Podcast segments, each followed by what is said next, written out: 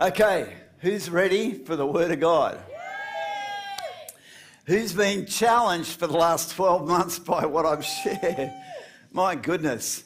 Uh, a post, you know, you know, Facebook, for those of you who've got Facebook, um, Facebook will pop up a reminder of something that you posted from a year ago. Have you ever noticed that? Or two years ago, three years ago? It's like watching ancient history. And um, just in the last week, a uh, post of mine um, popped up as a reminder of what was happening here a year ago. And pretty much a year ago is when Sydney went into lockdown. And um, I remember very clearly, I was, uh, the, the government had just announced these restrictions, and I had to come in here with a tape measure and physically measure what capacity we could. This thing is ringing again, Michael. You just need to back off that lower mids, I think, is taken off. Um, I had to physically measure out what, uh, how many people we could put in the building. And it was, uh, everybody was concerned about what was going on. Nobody knew how serious COVID was going to be. In some nations, particularly the United States, it's been horrific, the toll that's been taken on places. Anyway, so I was here and I was measuring everything up, and I got in the car to go home. I put on some worship music. And I heard the Lord speak to me as I was driving the car, and He said, I am roaring over you. This shall not touch you. And I immediately appropriated that word and have been declaring it just about every single day for the last year. And I can tell you that not one person in the extended families represented here in Open Heaven Church has got COVID has caught it. Not one person. And so we just continue to believe that while we, uh, of course, must respect what the government asks us to do in, in, in, in, by way of the regulations, provided they don't cross certain lines, um, we also are expected to stand by faith because we are people that are representative of the God of signs and wonders and miracles. Is that right? So, for those of you who have been challenged and impacted by what I've preached over the last 12 months, I make absolutely no apology. Because we need to be challenged. We need to be set on fire. We need to understand that the fire of circumstances does a greater work in us. However, I feel that God is placing a shift upon us into the future and that there's a foundation that God wants me to lay today. And uh, this title is called Prospering in Adversity. Who? Everyone's so unused to me saying anything about prosperity that they're all like, oh, what, oh what's happened to Pastor John? Who wants to prosper even in adverse circumstances? I see hands going up everywhere. Well, uh, today is no different in the sense of a challenging message, but I want you to see that this is challenging in a different way. God wants to turn upside down our view of how culture affects us because I believe that God wants us to see that He means for us to affect culture, not culture infect us. And so these questions were rising in my heart over the last couple of weeks. And I have to acknowledge Luke's message last Sunday morning, which was an absolute ripper. But it also had this prophetic thrust to it because um, after I preached the message the week before, God took me to a certain scripture. And that scripture opens up uh, the whole um, the time frame around Daniel and what happened to Daniel and his friends. And there was Luke last week talking so beautifully about how God dealt with Nebuchadnezzar and dealt with his pride and the, the part that Daniel and his friends had to, had, had to play in that. And so um, these questions that God were asking me were things like, how do you prosper in a culture that is diametrically opposed to just about everything that you hold dear? How do you live out a pur- purposeful, fulfilling life when it seems that the future is all uncertainty? And what is our response when we see our nation in a downward spiral of great sinfulness? Because this is the truth of the nation that we live in, that our nation is in a downward spiral of great sinfulness. And there is a scripture that I touched on a couple of weeks ago, kind of in passing, that God really impressed upon me over the last two weeks. And it's kind of like a different facet of the same diamond that Luke preached from last Sunday. This scripture is from the book of Jeremiah. And so, to give you a little bit of insight into the scope of this message, Jeremiah was the last prophet before the fall of Jerusalem when the city was destroyed and the people taken captive by Babylon.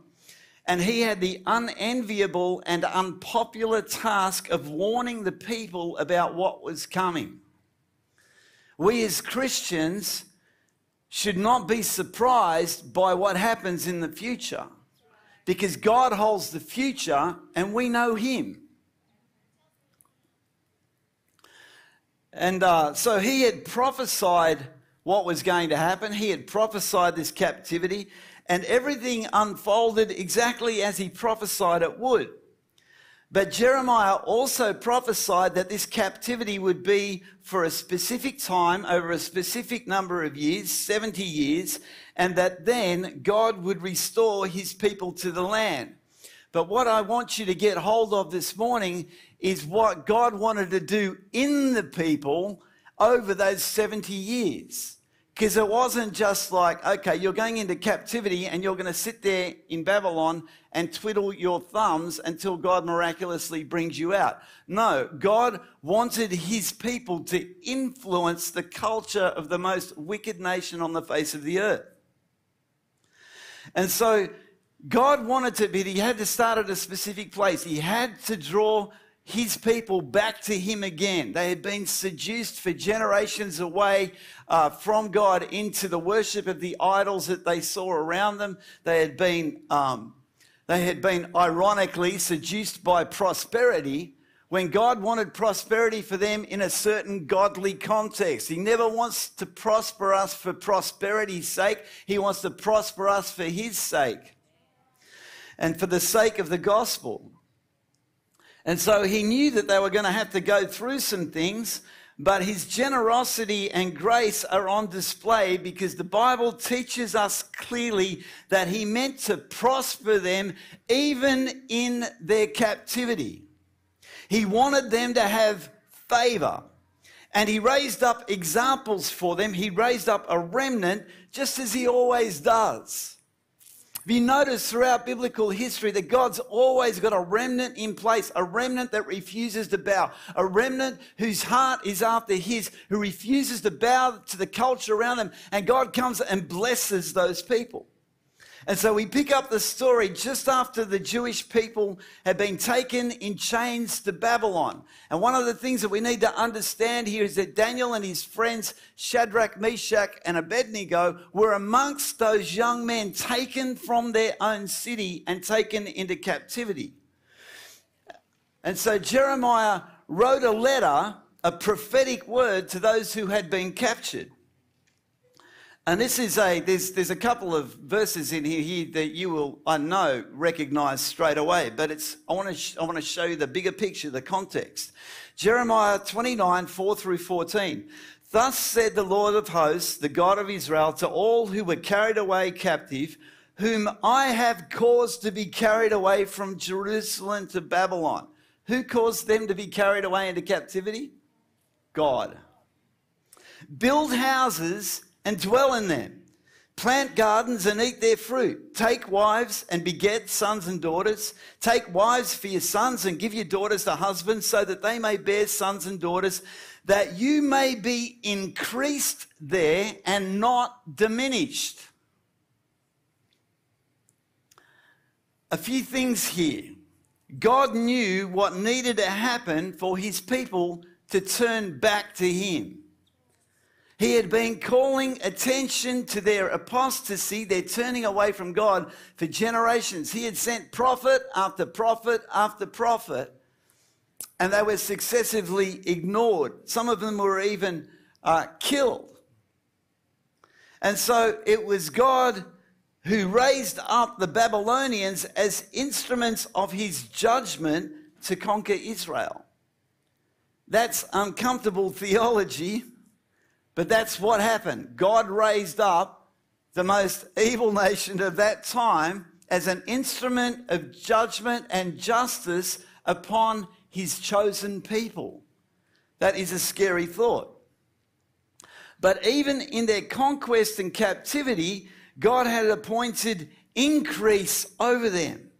He says at the end of that verse that I just finished that you may be increased there and not diminished. He wanted them to flourish. He wanted them to prosper. He wanted them to have houses and land. He wanted their generations to be blessed. He wanted them to be multiplied, even in adverse circumstances.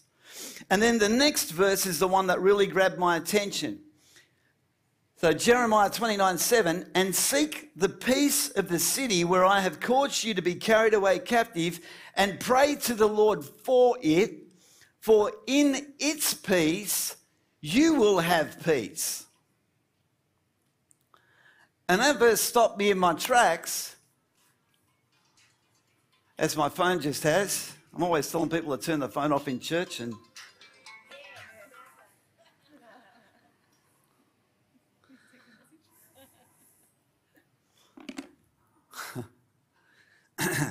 do as I say, not as I do. oh dear. Uh, Seek the peace of the city where I've caused you to be carried away captive and pray to the Lord for it, for in its peace you will have peace. Here are God's chosen people in captivity to the most wicked empire the world had seen up until that time. And throughout the history of their nation, Israel had a specific mandate to stand apart from the evil around them, to stand in opposition to evil, to have nothing to do with it. In fact, when God gave them their promised land. They were to destroy all the nations that were there. True? Um, and now God says, I want you to seek the peace of this city that has taken you captive, that has put out the eyes of your king Zedekiah and killed his sons in front of him. This city, Babylon, that has destroyed your culture, your homes, your loved ones, your city, your way of life. I want you to bless it and I want you to pray for its peace. Does this strike you as kind of, hang on a minute, what? Not only that, but when he says to pray for its peace, the word is shalom.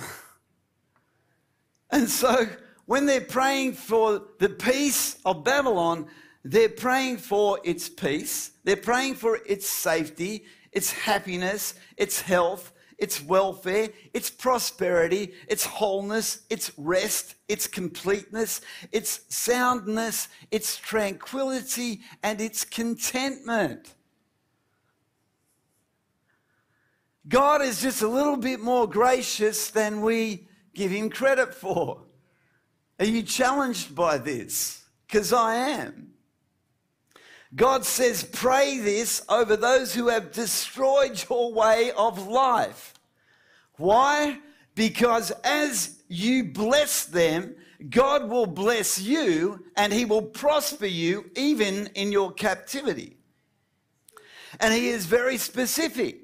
Pray to the Lord for the city, not against it. Pray. Pray for Babylon. Pray for its government. Pray for its ungodly king and its ungodly rulers. Because as you do, and as I pour out blessing upon them in response to your blessing, I'm going to bless you. And in fact, uh, the instruction is to seek the Lord on its behalf Because let's face it, they don't know what they're doing. They're praying to all these false idols and gods. They're worshipping the demonic. They're caught in the occult. They don't know what they're doing. But God's saying, for the sake of my people, I'm going to bless them. But you have your part to play. For in its peace, you will have peace. And other translations put it this way Your welfare is bound up in its welfare. If that city that has taken you captive is prospered, I'm going to prosper you. When that city has riches and wealth and power, and all the rest of it, somehow I'm going to use all that to grow and prosper you. Can you imagine the consternation of the people when they receive this word? For a start, it's coming from Jeremiah. This is the guy they threw down a well. This is the guy who got locked up time and time again. This is the guy who wept through the streets of Jerusalem, weeping over the judgment of God that was coming. And he writes this letter to these guys. He goes, Oh, look, yeah, I know you guys are in captivity and everything, but you got to now bless those who have taken you captive and destroyed your house. Not only that, there are whole bunches of prophets that are there with them in captivity that are saying, Thus saith the Lord, this captivity is only for two years. Don't listen to that pessimistic, weeping prophet of doom, Jeremiah, because it's all good. We're going to be out of here in no time. God is going to bless you again, and He's going to avenge, He's going to take vengeance on our enemies. What does God say about that? Well, Jeremiah goes on to say, For thus says the Lord God of hosts, the God of Israel, do not let your prophets and your diviners who are in your midst deceive you, nor listen to your dreams which you cause to be dreamed, for they prophesy falsely to you in my name. I have not sent them, says the Lord. And here's this huge note of caution that stands through all the generations from then till now. Because listen to what God says about the prophets and dreams that are released that are not from Him. Listen to this emphasis.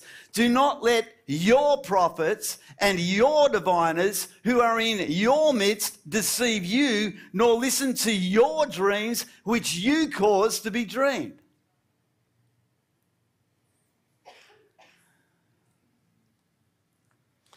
For they prophesy falsely to you in my name. I have not sent them, says the Lord.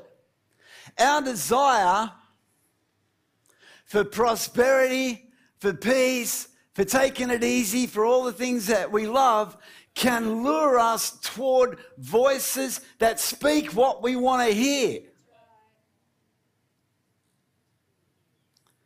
And as soon as you start prophesying something alternative to what people want to hear,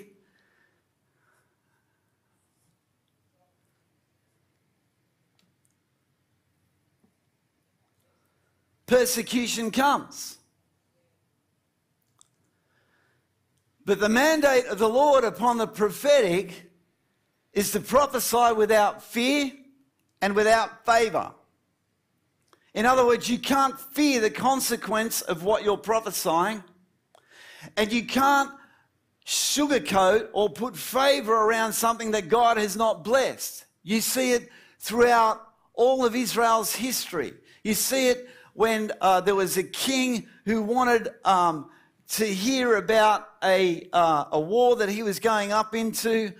And he asked for the prophets, and the prophets came and said all sorts of stuff to him about how he was going to win this battle and all the rest of it. But something in him was still attuned to the voice of the Lord in some way. And he starts looking around. He goes, Isn't there another prophetic voice that I can listen to? And then the genuine prophetic rises up, and it's one out of maybe 400. You can always find someone to minimize the effect of your sin and your compromise, but a faithful prophet willing to speak against the prevailing culture is much more rare. And when it comes to dreams, we must be asking for God's dreams, not ours. And then, then uh, Jeremiah goes on to prophesy, For thus says the Lord, after 70 years are completed at Babylon, I will visit you and perform my good word toward you and cause you to return to this place. For I know the thoughts that I think toward you, says the Lord, thoughts of peace and not of evil, to give you a future and a hope. Who knows that scripture? Who's, who can put their hand up and say, That scripture is my testimony? I've been given a future and a hope because of Jesus. Hallelujah. Then you will call upon me and go and pray to me, and I will listen to you, and you will seek me and find me when you search for me with all your heart. I will be found by you, says the Lord, and I will bring you back from your captivity. I will be found by you, says the Lord. Then I will bring you back from your captivity. There is a direct connection between seeking the Lord and having the plan and purposes for your life from Him roll out. I will gather you from all the nations and from all the places where I've driven you, says the Lord, and I will bring you to the place from which I cause you to be carried away captive. God exiled them into a pagan culture, into captivity, so that they would seek his face and he would restore them. But along the way, he wanted to teach them about what they were to do while they were there. And he was saying, Pray for those who have captured you.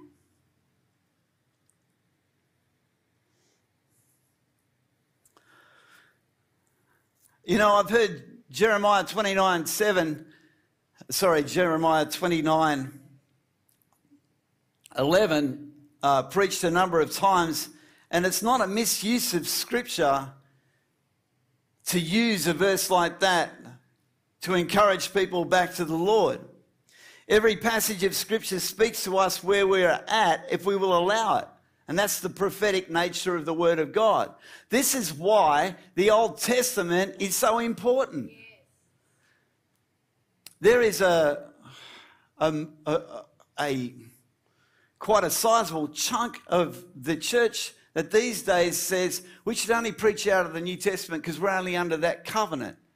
And we are. We are under the new covenant, but the old covenant points to the new covenant. You can find Jesus in every book of the Bible. And in fact, the very first sermon that I heard after I returned to the Lord was on that scripture, Jeremiah 29 11, in February 1996, 25 years ago. and so, uh, the particular church that I rolled up in, uh, How do I share this testimony? I had this profound encounter with Jesus when I was as far away from God as you can be. I was selling drugs out of my flat. I'd had years of addiction. Uh, I had broken every relationship that existed in my life. I had made a complete mess of my life. And I had this encounter with the Lord. I gave my heart back to Jesus and I said, If you can do something with my life, Lord, I give it to you today. And then as soon as I had made that decision to come into relationship with God, I knew that I had to start going to church, being part of fellowship. And, um, and so God led me in a dream to a church that's now called Hope Point Church um, over in Georges Hall, that, that at the time was called Calvary Chapel. And so I rang up my mum and said, is that church, because I remembered that church from when I was about 12 years of age. A church where the power of God was just so present. I remembered it from the 60s, the early 70s. I rang up my mum and said, Is that church still going, that Calvary Chapel? Because I had this dream about it. And she said, Yeah, it's there, but it's moved to this big, bigger building in Georges Hall. So I rock up there, and I was just like, I was me. Uh, like, I didn't, know, didn't really know what to expect. So I walk in and I got hair past my shoulders. Now, I know that takes some real imagination on your part. But I had long hair past my shoulders. I had these big gold earrings. I had like, like this is 1996. I had the pointed cowboy, hand-tooled Mexican cowboy boots, and, and a kind of hippie shirt on, and I was playing in a rock band and stuff, and I just kind of strolled in, and I just strolled into culture shock, man. I was like, this was a middle class church, and everybody had been rooted to the same seat for generations, even though it was a beautiful, beautiful, beautiful presence of the Lord in that place. I felt so out of place. And then uh, uh, i was familiar with what goes on in churches because I, cause I knew. Uh, because I grew up in church, so I knew somebody was going to get up and preach. And next thing you know, Pastor Don gets up. He didn't know I was going to be there that Sunday. He gets up and he preaches on Jeremiah 29 11. And I just lost it, man. I went, I went out at that altar call, and God began to, began to do a miracle in me that He continues to this day. So don't ever disparage something you see in the Old Testament because it's meant to enrich you. Amen. There is so much hope in this passage of Scripture, but there is also a specific instruction that God has for His people. Seek the peace of the city where I've caused you to be carried away captive and pray to the Lord for it. For in its shalom, in its prosperity, in all the wonders of the blessings I will pour out upon it, I'm going to come and pour all those blessings upon you.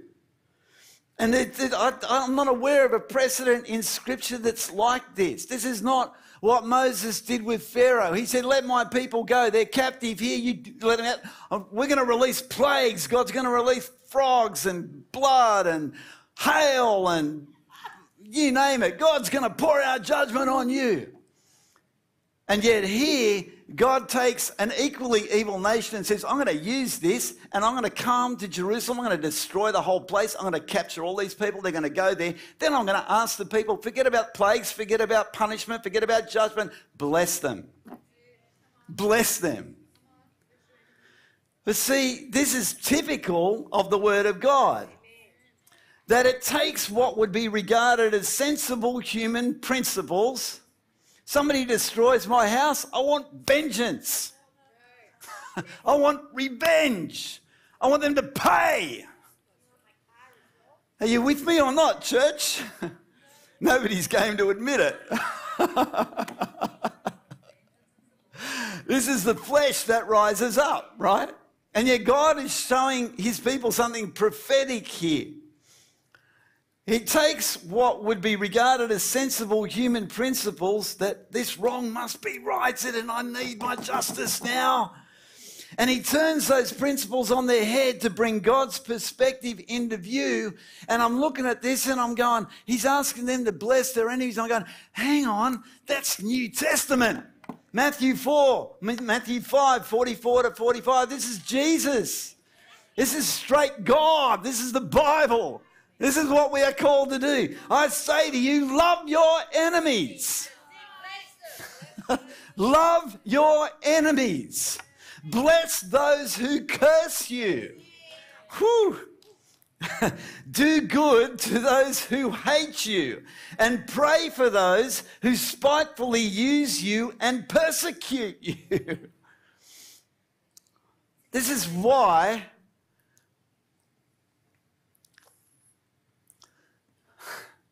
This is why Western civilization prospered, these sorts of principles.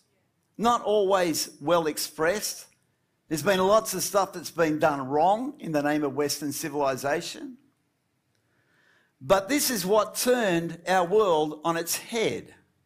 And this is now what the, worst, what the West is turning its back on. And I hold grave fear for the future of any civilization that deliberately turns its back on, marginalizes, and then bans the Word of God. Pray for those who spitefully use you and persecute you, that you may be sons of your Father in heaven. For he makes his sun rise on the evil and on the good, and sends rain on the just and on the unjust. And there's a, a, very challenging concept buried in his command to bless those who curse you and to love your enemies and all those things, because there's a pivot point here where he says, Your sonship is determined by your obedience to what I'm expressing. Because he says, Love your enemies, bless those who curse you, do good to those who hate you, pray for those who spitefully use you and persecute you. Why? That you may be sons of your Father in heaven. If you want to be his son, you're going to have to do what Jesus says. It's part of our promise to be sons and daughters of the King. And Jesus ties sonship to loving and blessing and praying for those who persecute you. Whew. This is all easier said than done, right? This is the transforming work in the whole, of the Holy Spirit. It's the only thing that will enable you to do this. It's not a matter of fake it till you make it. it's a matter of God, I cannot do this, but I know that by your Spirit I can. now, the Bible does not give us a clear view of what percentage of captive Israelites responded to Jeremiah's message, because his message is kind of like Jesus's, right? They've lost everything, they're in captivity. And the Bible doesn't tell us what percentage of captive Israelites responded to that message or how they implemented what they were being asked to do. But God tells us the story of one such young man and his friends who responded to God's command without compromise. His name was Daniel and his friends were Shadrach, Meshach, and Abednego. And Luke preached beautifully about the part they played in the breaking of Nebuchadnezzar's pride last week. I want you to just expand the scope of what you see in this uh, area of Israel's history, and then we're going to narrow in on an incident. I want you to see that the first uh, batch of captives were taken uh, from Jerusalem to uh, Babylon in about 607 BC, and Daniel and his friends were there throughout uh, the entire 70 years of captivity. Not only that, but Daniel served in a position of very high influence and honor under four different kings in those 70 years. He was there through the reigns of Nebuchadnezzar, Belshazzar, Darius, and Cyrus. Cyrus, the one who said, You can go and have your land back, right? God raised him up in the courts of these kings with great power and authority, and for 70 years he obeyed God and was a blessing to an evil kingdom, while without compromise serving God's greater purpose. And there are some things that, that kind of give you pause when you consider his story. And here is where I believe God is taking us with Daniel's story and with Jeremiah's prophecy that he and his friends responded to Jeremiah's prophecy. They sought the peace, the shalom of Babylon, and God gave them incredible favor. Even in the midst of adversity, Daniel was given a prime place at the head of all the people who are responsible for advising these kings. He was surrounded by enemies who wanted him destroyed because of who he represented. He was in authority. This, does my head in. He was in authority. He was the leader of their necromancers, their astrologists, their soothsayers, their diviners, their magicians, and those totally given to occult practices. But the difference between him and them was his only source was God. And every time there was a challenge to the authority of God, God showed off through Daniel. Interpreting dreams, not just interpreting dreams, but saying, oh, by the way, this is the dream that you had. Word for word, this is what happened in your dream, and this is what it means. Daniel, he was raised up in, in incredible accuracy, power, and authority in the midst of a pagan culture. And whenever he was tested, he did not bow to culture or prevailing belief. He stood for God and was prospered in the midst of a culture that was absolutely opposed to everything he stood for. He's supposed to be a captive, and here he is, and he's practically running the country. He refused to allow the culture he lived in to compromise his identity. And he was tested many times, and so were his friends. And these guys are representative of the remnant of God who ensure that his purposes prevail, not man's purposes, and not the kingdom of darkness's purposes. You guys are all potential remnants. In fact, I believe you are remnants. Because here you are on a Sunday morning worshiping God in a culture that's turning its back progressively upon Him. But God wants you to understand today that He has favor upon you. He has favor and blessing and shalom upon your life, even in the midst of a pagan culture.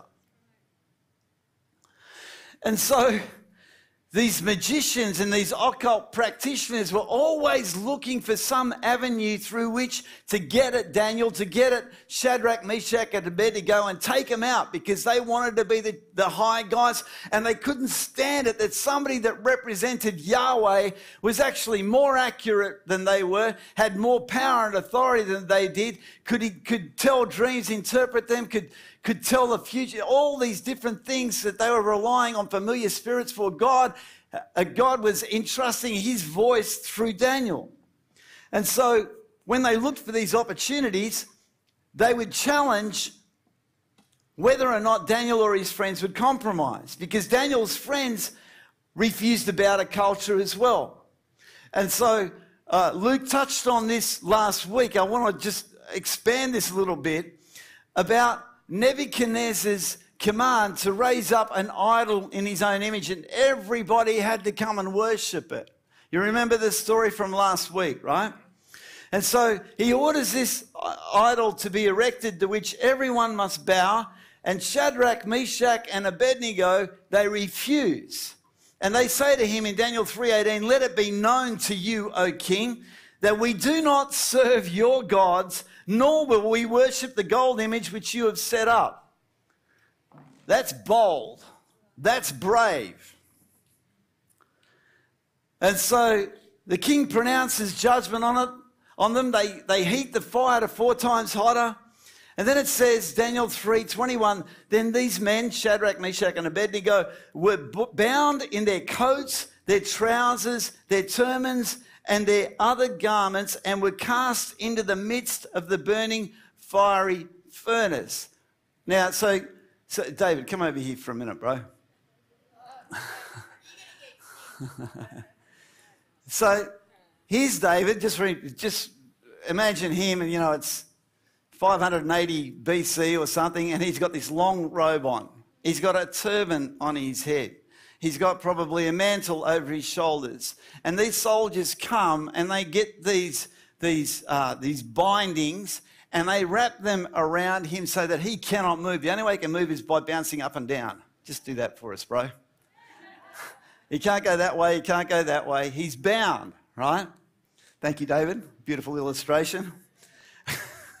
um, and so so here they are, the three of them, they're bound, they cannot move. These soldiers pick them up and take them to the mouth of this furnace and they hurl them into the furnace. And the fire is so hot that the guys throwing them in die of asphyxiation, probably from the heat just invading their lungs. And it says in verse 22, um, sorry, I'll go back to 21. These men were bound in their coats, their trousers, their turbans, their other garments, and were cast into the midst of the burning fiery furnace. Therefore, because the king's command was urgent and the furnace exceedingly hot, the flame of the fire killed those men who took up Shadrach, Meshach, and Abednego. And these three men, Shadrach, Meshach, and Abednego, fell down bound into the midst of the burning fiery furnace.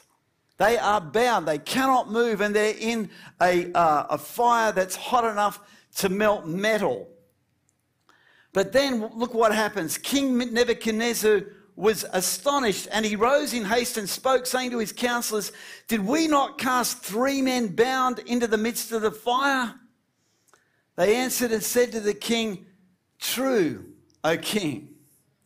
Look, he answered, I see four men loose walking in the midst of the fire, and they are not hurt, and the form of the fourth is like the Son of God.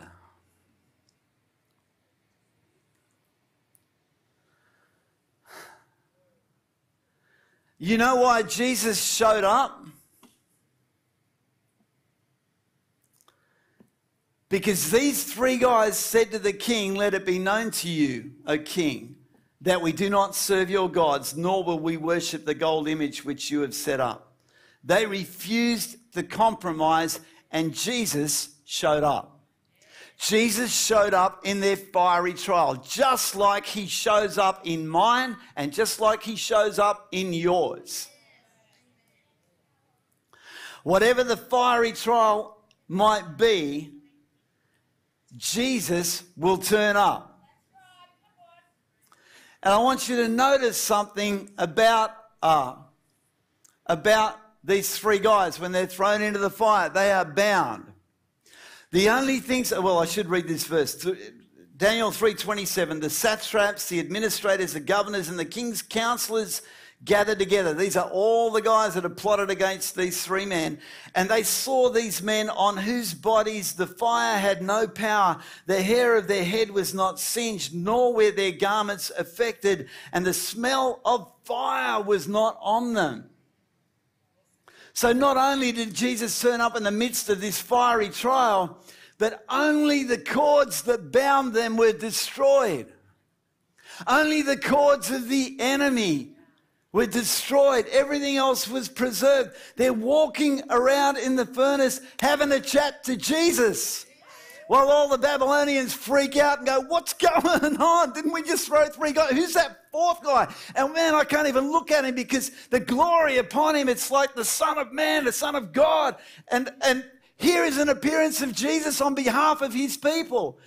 Do you serve a different Jesus to the one I'm describing here? Of course not. We serve this Jesus, the Jesus who is with you in the trial, the Jesus who says, I'm going to bring you out. You're not going to smell of smoke. Not only that, the enemy's chains that have bound you are going to fall off in the process. God has a purpose for your trial. He has a purpose for the fire. It's not something that we are to fear. I believe that if they hadn't bound those three and the king said, you, you three are going in that fire, they would have taken off sprinting toward the fire instead of away of it. So sure were they that God was going to deliver them. He will deliver you, He will deliver me. You'll come out without even the smell of smoke on you. That's right. People go, I can still smell that Chanel number five on you.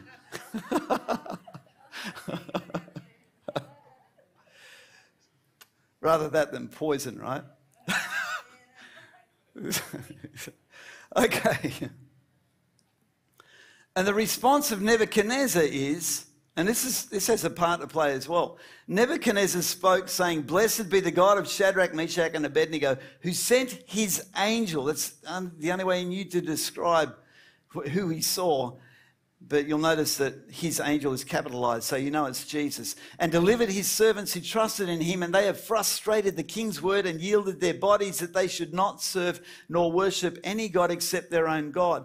Therefore, I make a decree that any people, nation, or language which speaks anything amiss against the God of Shadrach, Meshach, and Abednego shall be cut in pieces, and their houses shall be made an ash heap, because there is no other God who can deliver like this then the king promoted Shadrach, Meshach, and Abednego in the province of Babylon.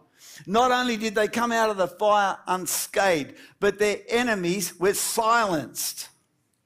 If you say anything against this God, this is the command of Nebuchadnezzar, I'm going to turn your house into, a, into an ash heap. I'm going to destroy you and your family. If you say anything against this God. So you've got to understand that Shadrach, Meshach, and Abednego had a heart to serve the city in which they were captive, but they refused to compromise. So they wanted to be a blessing, but they were not going to compromise who they were. They were not going to compromise their identity. And so when it was challenged in circumstances that I pray none of us ever have to walk through, when they were challenged with death, even, they were not afraid to stand and say, This is the God who I serve. I will not bow to yours. And what happens out of this is not only is the voice of the enemy silenced, not only uh, do they come out unscathed with their chains off, but they are promoted in the province of Babylon. The opposite of what their enemies intended for them is what happened. Isn't that what you want? These guys were already in positions of high authority, but this decree of the king took them even higher, all because they would not compromise their worship of the one true God. And in doing so, favor was given to all of Israel. This is one of the reasons why Israel was preserved through 70 years of captivity and not destroyed, because of the faithfulness of these guys to serve in high positions of honor, even in, uh, even in a pagan nation, and by their obedience to God and by their heart to serve, God preserved the entire nation through 70 years until the 70 years were up. Not a day before, not a day after. God had His purpose. It was going to be done. All He needed was a remnant to rise up and say, I will do what you're asking me to do. I will stand on these principles that you have given me. I will not compromise who I am in you. And I know that as I bless this nation that wants to kill me, you're going to bless me, even as you prosper them. But you will bring me out into an eternal reward. We ain't going back to Jerusalem, we're going up there. Hallelujah.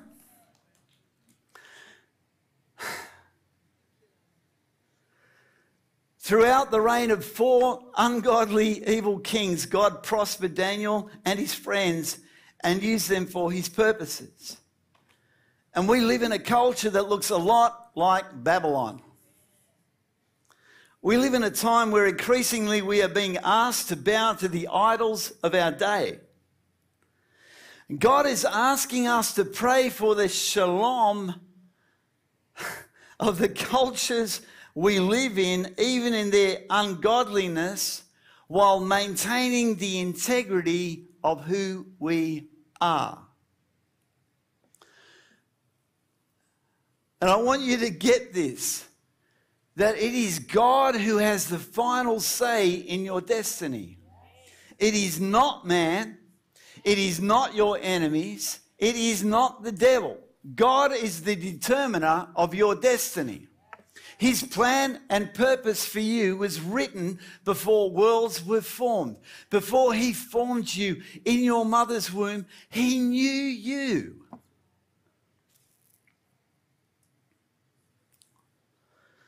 You know, I was only 20% into preparing this message God be, when God began speaking to me about what He wants to do this morning out of this word. Because God uh, was showing me, and in some measure I was experiencing this, that some of us have become discouraged. Some of us are disappointed about what has happened in our lives recently. Some of us have even been tempted to give up. God, I can't see a way through. It's going to be easier for me if I do this or if I do that. It's going to be easier for me if I don't pay the price.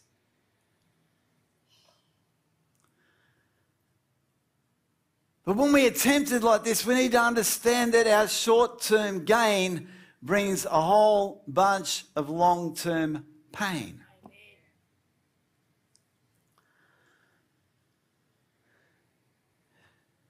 Can I get the uh, worship team up? Thanks, guys. There's a whole bunch of people here in the room today and watching online that have been discouraged, that have come to a place where, God, I don't know what to do next. God wants to strengthen you today. Before I was even 20% through this message, God spoke this scripture to me, and I had no idea how it was going to fit, but I knew it was the altar call.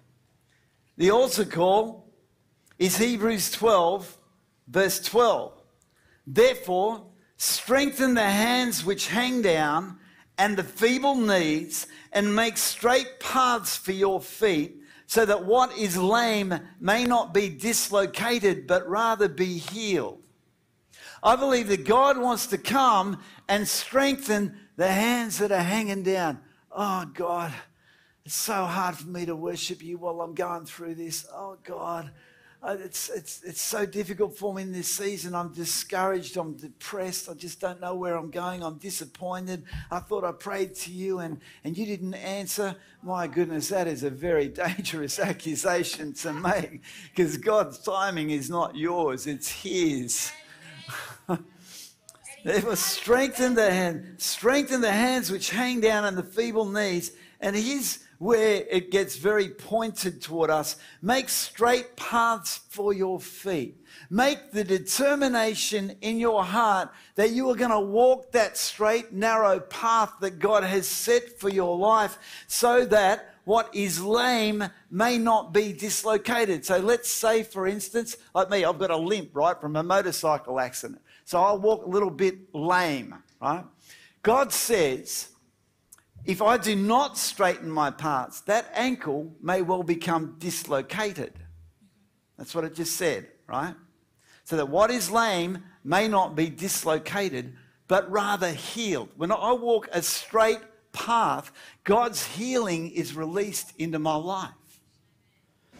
So, whatever part of your walk today is not straight and narrow, God wants to come and strengthen you, just like He strengthened these guys, so that you can walk that direct, narrow path, not looking to the left, not looking to the right. And when that temptation comes to go this way, or that way, you'll hear the voice, it's promised to us. You will hear a voice behind you saying, This is the way, walk in it. When you are tempted to turn to the left or to the right. So, Lord, I thank you that you are making straight paths for our feet today. I want to thank you, Father God, for your strengthening power that's being released right now. Can we stand, church?